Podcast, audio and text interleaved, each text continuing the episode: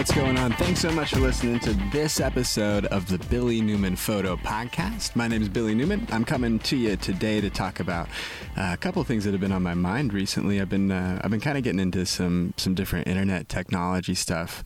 What was it talking about this last time? Like some open source software and and some of the Linux distribution stuff that I was interested in checking out. That's been going well. I've been checking out this Linux stuff. I've been checking out a few different uh, a few different open source media software packages that are out there. I talked about that a bit last time, but what that's kind of progressed into is, is what I can do with some of those media packages. So, um, what I've been checking out is this thing called the IPFS, which is probably what I'll focus on for a bit today in this podcast, and then some of the ideas and the concepts that are around it. I'm really nascent in, in kind of researching it and discovering it, and so I hope it's something that, that sort of becomes uh, a little bit more fruitful over time of uh, you know something of interest that I'm, I'm able to learn about a bit more. But as a field of like web development or a field of media work that I might do, I think it's really interesting to start getting into uh, the idea of the IPFS, which is the Interplanetary File System. Sounds sort of interesting, or well, like you know, like what does that mean? Interplanetary? What is this about? This doesn't have to do with anything with me. I guess it's supposed to replace HTTP or an HTTPS, so the hypertext transport protocol that's used to deliver web pages over the internet uh, is, is starting to be not starting to be replaced, but there is an a project in place called IPFS, this interplanetary file system that's supposed to uh, kind of modify or, or, change some of the aspects of the, the hypertext transport protocol uh, to be more decentralized, is the big idea. So I think the idea was that if ever there was to be uh, a string of satellites or bases that were interplanetary, the system of networking that we have right now really wouldn't be effective for that because we'd have big breaks in the chain and there'd be big disintermediations of data that was able to get out. Uh, so it wouldn't be able to be based on the hub system that we have right now, where you would be a spoke out on the line, you would contact the hub, and then that, that would kind of feed back out to the other spokes on the line. This decentralized model is supposed to be, I guess, more efficient, where the connections are made on the periphery of the system instead of centralizing to the hub. Um, so that means that uh, that if there's a, a route of connected devices, it's supposed to remain connected. That's when we're talking about mesh networking, which is a little bit different than the network protocol system that they're talking about. I'm still pretty lost on how technically IPFS is enacted or used, but the way I do kind of understand it well, it's similar to the, the, the model that I explained a minute ago of uh, kind of disintermediation, but there's also it seems to be some kind of attachment to distributed hash tables and the blockchain too.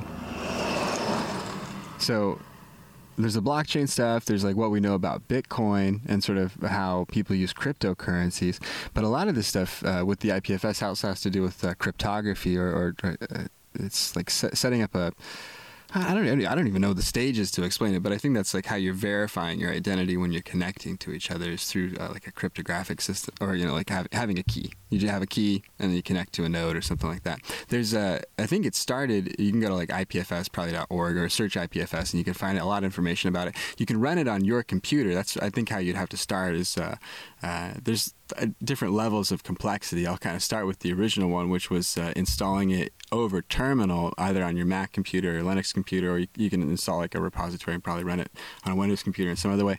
Um, I think I am working on installing it through terminal to run an IPFS node on my machine, which I guess means that sort of like BitTorrent, I would have a little bit of information of the hash table on my computer, and then peers would connect to me to get that information.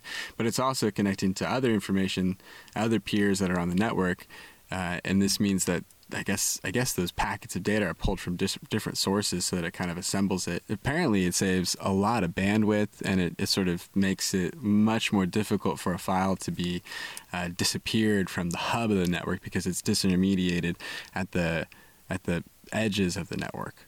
I don't know. It's kind of interesting. So apparently, you can reassemble data if uh, parts of it start to go out. There's a whole bunch of uh, different pieces to it that are sort of interesting. But uh, as I'm looking at it, I'm looking at these uh, these DApps, these decentralized apps, which is what I know more about that.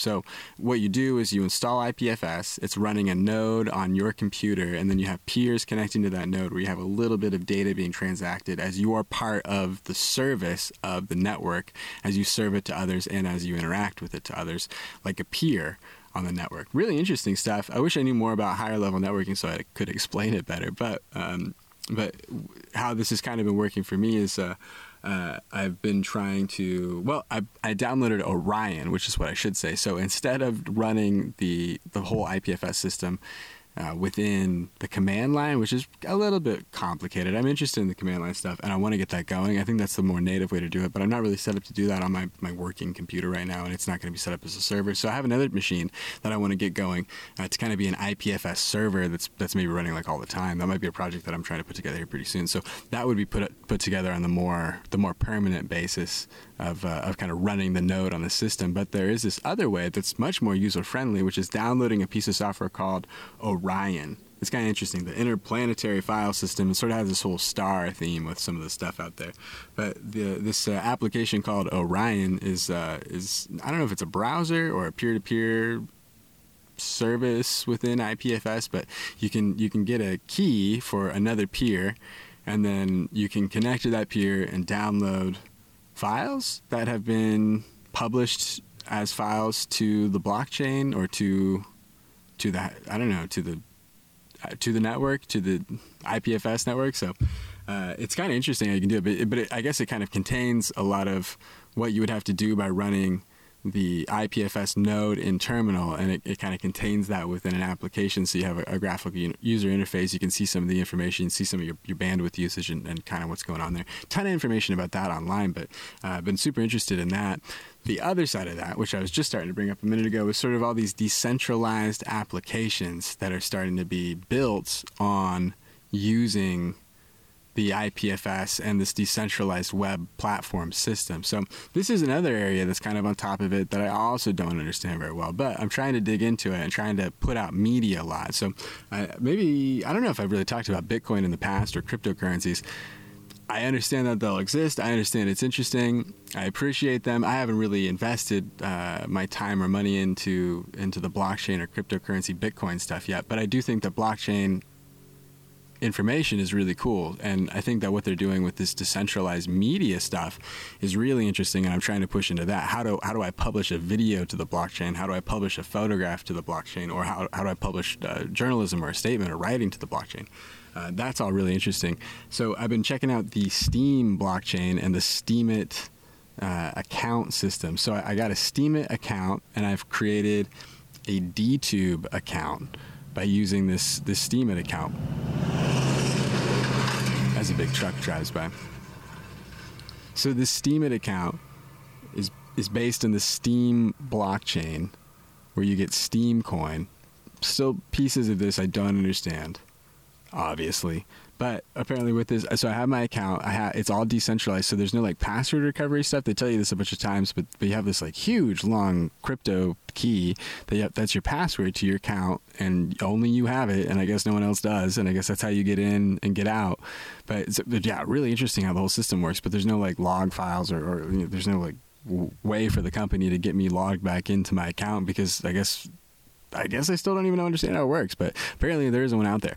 So I have this uh, crypto key. I log in uh, to to my DTube account using the Steemit account information. But DTube is YouTube. It's really interesting. It's pretty cool. It looks a lot like YouTube. It kind of runs pretty wonky. I think it only uploads videos at 480p, uh, but it puts it on the the IPFS network, and you can go up and embed a video that is stored in on the web and accessible just in any web browser and and you can play it back in any web browser but it just is on the interplanetary it's on the interplanetary file system or it's on the IPFS network. So that's all pretty cool. So there's a, there's DTube, which is like YouTube, and then there's also this other one called dsounds.audio that I'm checking out.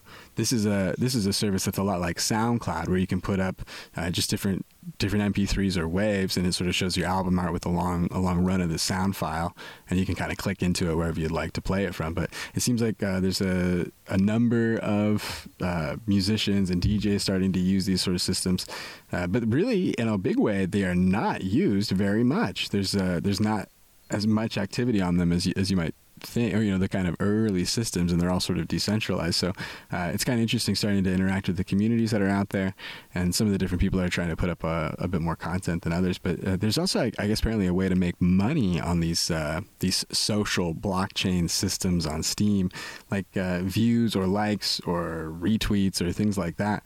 Apparently, are evaluated to some extent, so that that costs you a bit of coin that you have, a bit of this crypto, this Steem coin that you'd have, and then that those transactions, I guess, add up for those videos or those popular videos, and then you. So I've been talking about uh, cryptocurrencies and Steam coin, and then the batteries on my recorder quit. So that's probably going to be the end of the podcast today. But I just wanted to do a couple seconds to wrap it up. Well, I'm sitting here now in the coffee shop trying to edit that podcast back together. But uh, yeah, I'm working with Steem Coin stuff right now, trying to get some media up on DTube and uh, dsounds.audio, along with another service I think called Peepeth, which is like uh, Twitter. There's a few other things that I'm trying to look into, but I'll probably uh, follow up with you on the next couple podcasts about some of the stuff that uh, I'm looking into related to dApps and decentralized utilities on the IPFS. Thanks for listening to this episode of the Billion Podcast. We'll talk again soon.